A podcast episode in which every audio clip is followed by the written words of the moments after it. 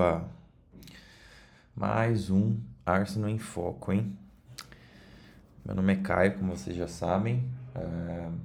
Aqui para falar um pouco sobre esse confronto do, do domingo. United 3 a 1 contra o Arsenal no Old Trafford. É... As coisas ali no, no Twitter acho que estão meio caóticas de forma geral, mas vou tentar comentar um pouco sobre esse jogo, que é bem frustrante, bem, bem frustrante em, em alguns aspectos. Mas vamos lá. É, vou quebrar totalmente é, protocolos de podcast aqui, porque eu quero só falar um pouco de forma livre. É, um desabafo também um pouco. E e assim, não sei quanto tempo que vai durar esse papo também, porque não sei qual é a minha paciência nesse momento para conversar sobre um jogo que é extremamente frustrante. Então, é, vamos lá. O jogo foi 3 a 1 mas o que isso significa para o Arsenal? Olha, é, eu diria que os gols que a gente toma, eles é, mostra uma, uma debilidade ainda em conseguir organizar bem esse, essa, essa, essa linha alta com um de pressão eficiente. Então, a gente não pode ter bola descoberta e a, com a nossa linha 50 metros e os, os zagueiros todos um, é, olhando para frente, assim, sabe? Com a postura corporal olhando para frente, de frente para o lance. É, a gente não pode ter isso e permitir ainda por cima que os jogadores do United penetrem a, sua, a nossa, a nossa linha, invadam o espaço ali e recebam essa bola é, em profundidade. Então, isso eu acho que diz bastante já sobre gol 2 e gol 3. E eu acho que não precisa se comentar mais tanto sobre isso, porque a grande realidade é que o Arsenal teve uh, as rédeas do jogo uh, por bons, bons períodos. Eu diria que ali os 10 primeiros minutos, o United jogando dentro de casa, a gente tem uma posse do United, o, é, eles tentam circular bem o jogo ali, mas é, nada demais. E, e a partir dali, então, a gente tem o Arsenal tentando retomar um pouco mais as ações. Me parece que uma das, das estratégias empregadas era essa esticada, essa bola um pouco mais longa, é, procurando pegar um contra um dos nossos pontas e do Gabriel Jesus contra os zagueiros do United. Eles não defendem bem essa bola e, e eles se comprometem bastante na pressão alta. Então, é, por mais descoordenada que ela seja de vez em quando, e, e ela foi em vários momentos, porque a gente viu o Arsenal cons conseguir construir desde a base, é, é muito tentador por o Arsenal jogando fora de casa esticar essa bola mesmo é, e aproveitar os espaços uh, principalmente nesse começo de jogo, que é um período em que o United ia se impor naturalmente. Mas eu diria que ali a partir dos 20 minutos mesmo, o, o Arsenal começa a circular bem a bola, bem a posse, é, procurando empurrar o United para o próprio campo e consegue, tem sucesso nisso. Então, é, o, o Arsenal, de forma geral, com a bola, foi muito bem nesse jogo. Eu, eu, eu diria que o final do jogo os últimos 20 minutos não, 15, 15 minutos, ah, os últimos 15 minutos talvez não, porque aí a gente já tem o, o 3 a 1 os jogadores do Arsenal tinham acabado de, que tinham acabado de entrar é, me, já sentem o baque mesmo e, é, e, e iria, iríamos para um, uma organização que não é exatamente a que a gente tem mais intimidade, então a gente ia meio, meio que para uma bafa, e aí quando os jogadores emocionalmente não estão preparados para fazer isso, é, o Arsenal perdeu bastante em circular a bola ali nos últimos 15 minutos. Mas é, dos 20 minutos do primeiro tempo até os, esses 75, o Arsenal foi soberano com a bola. É, tanto que, mesmo após o 1 a 0 do United, é, o Arsenal é, consegue manter a posse, circular, procura o empate. No segundo tempo, volta melhor, acha o empate e aí a gente tem esses lances de bola descoberta que, que originam o 2x1 e o 3x1. Mas mesmo com o 2x1 no placar, o Arsenal ainda assim estava procurando é, e indo bem nas suas ações com a bola. Então, eu acho que isso é positivo, sabe? jogar fora de casa, é, o Arsenal com a bola dominar essas, esses momentos do jogo, é bem positivo, não é uma coisa que a gente estava acostumado em ver o Arsenal fazer. É, não sei o quanto disso também é condicionado pelo, pelo fator United em começo de trabalho, então. É, mas não faz diferença, porque os adversários que a gente tem são os que a gente tem. A gente não precisa ficar pensando no cenário em que o United é o melhor time do mundo e está jogando em Old Trafford, porque esse não é o cenário que vai se apresentar para a gente nessa temporada. Mais, né? É, aí existem esses lances sem a bola. Realmente a gente não pode. O Arsenal foi bem até em diversos momentos em re, retomar essa posse num, depois de uma de uma um, um clearance, né? um, um chutão do United da zaga, é, uma, uma bola defendida. O Arsenal, na maioria das vezes, conseguia é, retomar essas bolas quando as zonas eram centrais, mas pelos flancos o Arsenal teve dificuldade no primeiro tempo. E no segundo tempo melhorou um pouco, mas a gente vê que dois gols do United, o gol 2 e o gol 3, saem desses lances em que o Arsenal não consegue retomar a posse e eles acham um, um armador por dentro. Em um dos casos é o Bruno Fernandes, no outro dos casos é o, o, o Eriksen, se não me engano. É... Ou na verdade é o Bruno Fernandes nos dois. Bom, não tenho certeza agora, mas assim, é, não pode, não pode acontecer isso. E e aí a gente, a gente sofre, né? Porque a linha é muito alta e o Arsenal com ímpeto no ataque. Mas é aquela coisa. É... Eu prefiro ver um jogo em que o Arsenal domina as ações com a bola e vai bem e consegue construir chances de gol mesmo é... fora de casa e ainda assim perde e acontece é... contra o United na casa deles. É, do que ver um jogo em que o Arsenal acabasse recuando e, e, não, não conseguindo e tendo que explorar lances de esticadas, mesmo com, atrás do placar, sabe? Coisa que a gente viu na temporada passada em alguns momentos. Então, por essa perspectiva, eu acho que a gente tira alguma coisa positiva do jogo. Mas, obviamente, é muito frustrante. É, porque era um adversário que estava lá pra gente, pra gente conseguir uma vitória, sabe? O Arsenal não é um pior time do que esse Manchester United, não é. E, e aí, assim, acho que é muito difícil não falar sobre falhas, mas de forma geral, o que eu já falei algumas vezes, e eu não quero que isso soe como tipo, perseguição nem nada do tipo, mas é porque é, lances como o do primeiro gol não podem acontecer de novo é, já não é a primeira vez que o Gabriel Magalhães sai para pressionar uma bola fora da zona dele e deixa a zaga des desprotegida, sabe?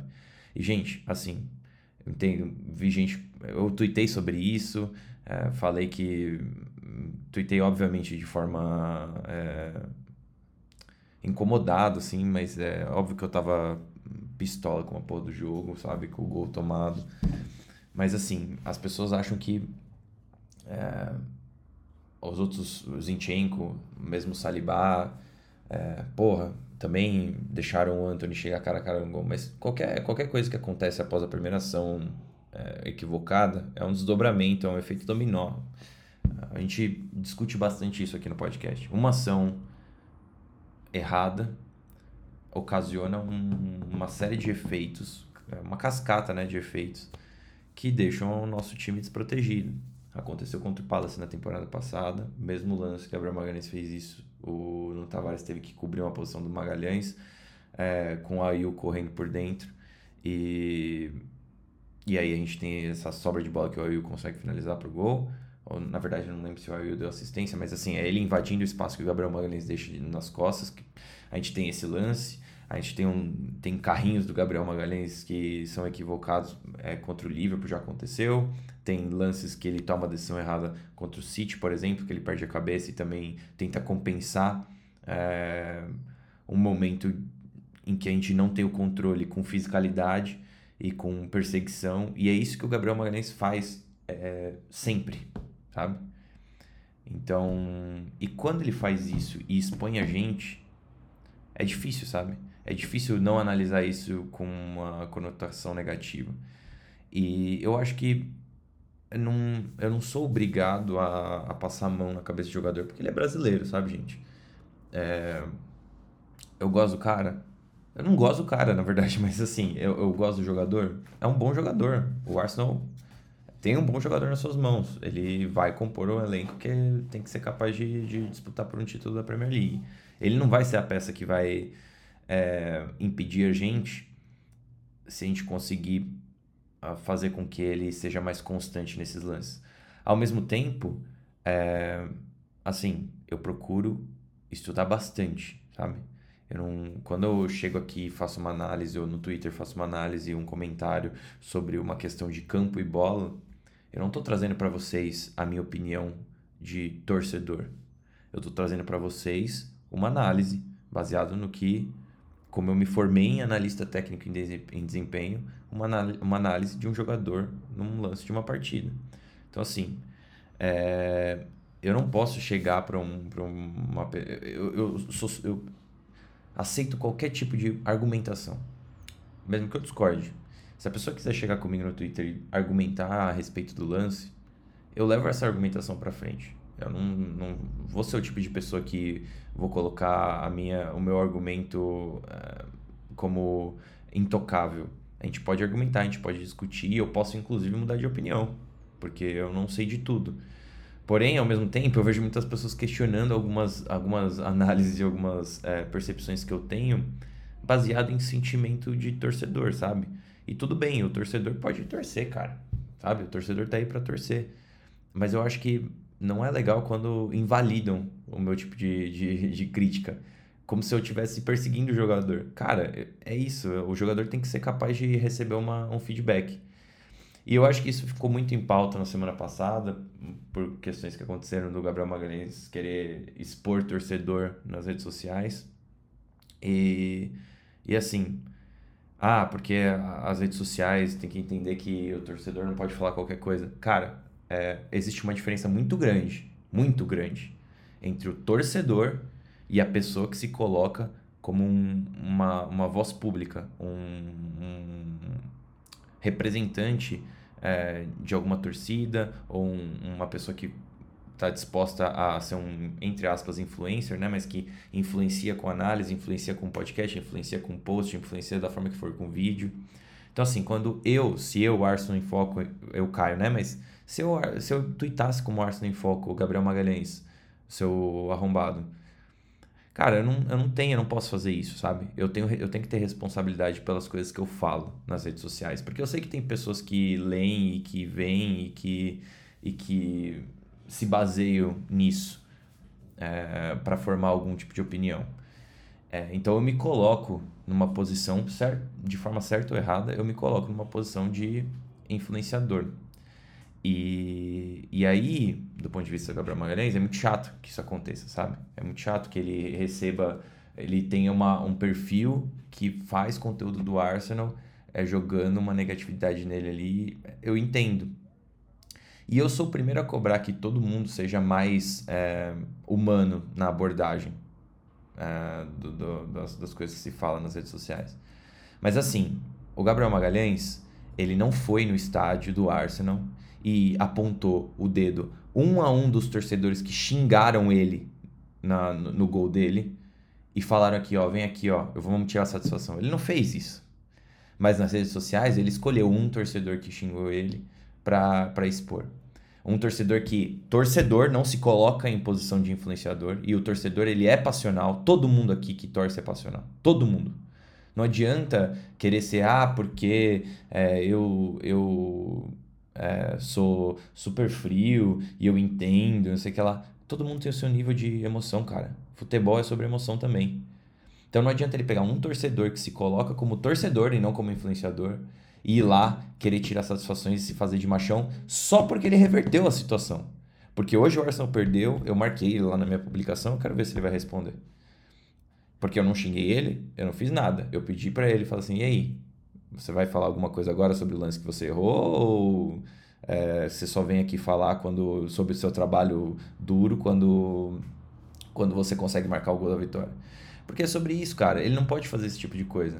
Ele também, ele sim, como jogador, tem voz em relação a, ao clube, sabe? Ele é uma voz pública do clube. E aí, quando ele faz isso, é você pilhar. O cara tem 400 mil seguidores, e aí, então, tipo, se ele. É, assim, eu não tenho nenhum problema. Se ele quiser responder lá minha publicação, pode responder. Se vier 400 mil neguinho que segue ele me xingar, beleza, vem me xingar. Eu não vou, cara, eu não vou perder um segundo de sono por causa disso. Porque vão vir 400 mil neguinho que, tipo, só estão querendo defender o cara de forma cega, não estão querendo analisar o que está sendo falado. É, e ele tira muito fora de contexto a situação quando ele faz o que ele fez semana passada. Então, assim, é, houve uma crítica um pouco mais azeda em relação a ele hoje no Twitter, mas. E as pessoas, eu acho que. Tem gente que. Tem bastante gente que respondeu do tipo. Ah, recalque, ou ah, sei lá o que, isso e aquilo, mas tem bastante gente que entendeu também o que eu quis dizer. E entendeu a situação. É... Agora sim, existe a questão do, do, de, de, que ele precisa melhorar. Porque nesses lances, o Arsenal pode sim muito bem deixar de, de disputar um título, sabe? A gente não está falando hoje. É, óbvio, o Arsenal está líder da Premier League, muita gente fala, querendo sonhar com o título. Eu também quero sonhar com o título, mas não é isso, sabe? Agora a gente ainda está numa fase de construção e pode esse tipo de coisa vai acontecer. Mas é, e se fosse um jogo contra Arsenal e United na temporada que vem, valendo uma segunda, primeira colocação? Como que a gente já está se sentindo em relação a esse lance? Ah, deixa para lá? Sabe? É, então, não, não pode, sabe? A gente precisa competir em todos os níveis. E, e esse lance do primeiro gol, mais uma vez, coloca o Arsenal numa situação desfavorável contra um adversário que está querendo se recuperar na tabela. E se recuperou, né? Efetivamente, três pontos só atrás do Arsenal é, fora na casa dos caras, sabe? Um clássico, um derby de, de geração aí. Então é isso. Agora a gente fica, fica nessa, chupando o dedo, porque a gente se colocou numa situação desfavorável. E, e tem que ser falado, cara. É isso. Ah, desculpa, eu não sou. Novamente, eu, eu acho que a gente tem que quebrar um pouco essa, esse, esse essa impressão de que não se pode falar dos jogadores só porque a gente gosta deles. Ah, não, tadinho, hoje ele foi bem. Mas é, é isso. Se ele tivesse indo bem muito em, em, em, diversas situações. Mas, cara, quantas bolas hoje ele, ele tentou armar que foram um turnover para o United? Passe que era uma bala de canhão no, no, no meio do, do, meio campo do United para eles retomarem e pegarem a gente desprevenido. E é invertida no primeiro tempo que ele nossa, cara, eu não entendi até agora aquela bola atravessada, que não ia chegar em ninguém. O United recupera a posse nos flancos, que é onde eles estavam com facilidade de, de, de conseguir ultrapassar a nossa pressão. Então, assim, existem vários momentos, se a gente quiser pegar e analisar, existem vários momentos. E todo mundo fez isso ano passado, quando era com o Nuno Tavares. Mas quando é com o Gabriel Magalhães, a gente não pode fazer. Cara, então que se faça com os dois. Se é para ser lupa, então vamos ser lupa com os dois. A gente tem que poder analisar os jogadores. É... Eu acho que isso é um ponto, tá? E eu não vou deixar de falar de um ou outro jogador, e como eu já falei de outros também, é, que eu gostava menos. Já, porra, quantas vezes eu falei do Lacazette que tinham coisas que me, que me, que me irritavam. E assim, cara, eu tenho uma camiseta do Lacazette, do Arsenal. Lacazette, 9. Me impede de falar, é, criticar o jogador? A mesma coisa. É o Bellerin, já falamos daqui. Eu, cara, eu amo o Bellerin como pessoa, mas tinha muitos momentos da temporada 2021 que a gente deixava de ser competitivo por causa do Bellerin. A mesma coisa o Leno. Ué, eu amo o Leno, cara. Embaixo das traves, ótimo goleiro. Eu não amo o Leno, mas assim, o que eu tô querendo dizer é, eu não tenho nenhuma agenda contra o Leno. Embaixo das traves, ele é um ótimo goleiro. O problema dele é construindo com os pés. Aí as pessoas, ah, mas ele vai bem construindo os pés. Não vai, cara. Não é porque ele tem 70, sei lá o que, rating no FIFA. Foda-se o FIFA, cara. Eu tô vendo com os meus olhos, eu estudei isso. Eu estudei é, é, para conseguir fazer uma análise de um goleiro construindo com os pés. Então, eu não sou, eu não vou passar a mão na cabeça dele. Por, e eu te digo, eu já falei aqui no podcast, sabe? é, os motivos do porquê ele, ele vai mal com os pés. E dá pra gente fazer análise com vídeo, com lances. E, e aí que tá. E aí isso é outra coisa que me frustra um pouco, porque é, a gente às vezes faz alguns, alguns conteúdos nas redes sociais que são legais, sabe? Tipo, perguntas e respostas, a gente faz. Às vezes já fiz vídeo também, é, faz podcast, faz thread, faz isso e aquilo. E tipo, quando a gente faz um negócio pensado, pouco se responde pouco se engaja, Sabe? Fiz vídeo do Gabriel Jesus. Quem veio me responder? Sobre... Antes do Gabriel Jesus chegar no Arsenal. Todas as coisas que estão lá no vídeo ele está fazendo hoje em dia. Sustentando pelos lados, empurrando a linha adversária para trás, é, recebendo no flanco e, e, e criando, é, fazendo o mais um na construção e depois esticando essa bola é, para os pontos. Tudo tá lá naquele vídeo. Não teve uma alma que veio comentar, puta, que vídeo legal. Aí agora a gente fala, faz uma, uma crítica de um jogador porque tem que ser feita. E tipo, chove um monte de gente para querer falar que a página se perdeu. Gente, não se perdeu, a página é isso. É, esse sou eu. Vou fazer críticas aos jogadores mesmo.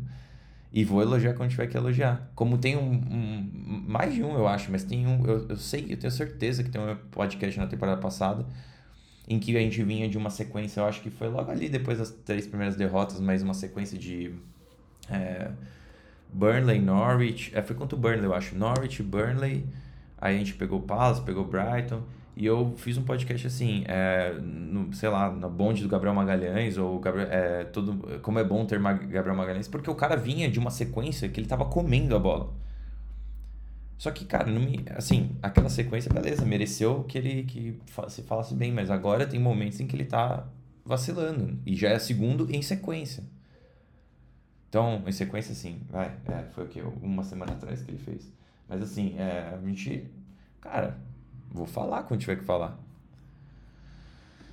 É, então fica aí a frustração por causa disso. Porque eu, eu sinto que se a gente não tivesse tomado um, um a 0 contra, é, talvez a gente tivesse é, conseguido um resultado um pouco melhor. Nem que fosse um empate, assim, sabe? Porque é um jogo grande, na casa dos caras, muita coisa pode acontecer, a gente sabe, é, tá sujeito a, a esse tipo de coisa, mas é, eu gostaria que a gente. Eu gostaria de chegar um momento em que a gente não precisa passar por isso, sabe? E, e contra o United doído demais, cara, porque pode falar o que for, mas esses caras estão tem que estar tá atrás da gente, sabe? No desenvolvimento do clube deles. Tem que estar tá atrás da gente. E quando a gente chega e tem dificuldade é, para conseguir um placar, a gente já no terceiro ano do nosso projeto, isso, isso é chato, sabe? Isso é, é frustrante. Mas, assim, dos jogos que a gente tem na temporada, e aí eu acho que de uma forma para concluir, é, dos jogos que a gente tem na temporada, esse é um dos jogos que é entendível a gente perder, tá? Eu acho que deveria ser um que a gente empata. Se fosse para pegar entre Chelsea, Tottenham, United, é, City, Liverpool, desses cinco, é, com certeza Chelsea e United são os que a gente tinha que ser capaz de empatar, pelo menos. E, e perder os outros três eu acho que faz parte, sabe? Mas esse é, é United e Chelsea são grandes e tem muito investimento e a gente sabe que o time fica motivado de uma forma diferente, o time deles também.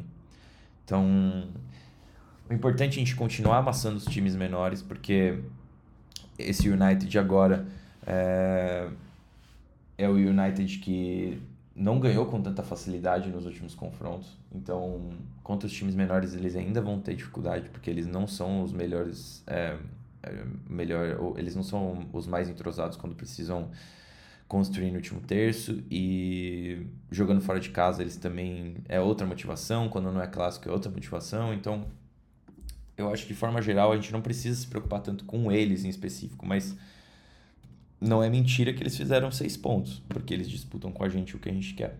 Então, é, agora é olhar para frente. A gente tem Europa League aí no meio da semana, é, na quinta-feira, né, se não me engano, a 1h45 da tarde.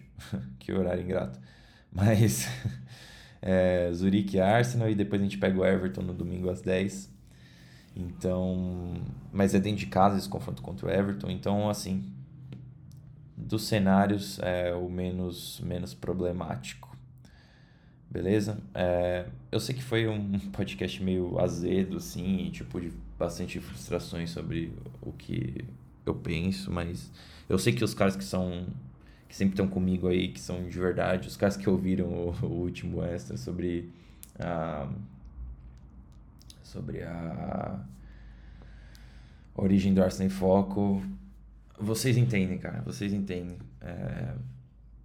Assim, faz parte, sabe? Eu também, às vezes, fico um pouco mais azedo na hora de me comunicar, mas é aquilo, novamente. Até na minha crítica, em nenhum momento eu faltei com respeito com ninguém. Então, é, tem muita gente aí no Twitter que gosta, é, por exemplo, é, e é, é, isso mesmo, eu vou falar mesmo, porque acabei de receber um comentário. Página imbecil do caralho. O torcedor fica xingando o cara ele tá errado em vir pedir respeito, vai tomar no cu, porra. Então, assim, a pessoa advoga pelo respeito que precisa pelo Gabriel Magalhães, mas não respeita o próximo, entendeu? Então, é. complicado, né? Complicado. Então, assim, eu também tenho os meus dias de azedo e. E eu passo por cima disso porque eu gosto pra cara de, de fazer o que eu faço e gosto de pensar, gosto de elaborar, gosto de aprender mais e mais e ver os times jogarem, mas tem dias que a gente. Tem dia que é noite, como diria. Beleza? A gente se vê na próxima aí. Valeu, falou.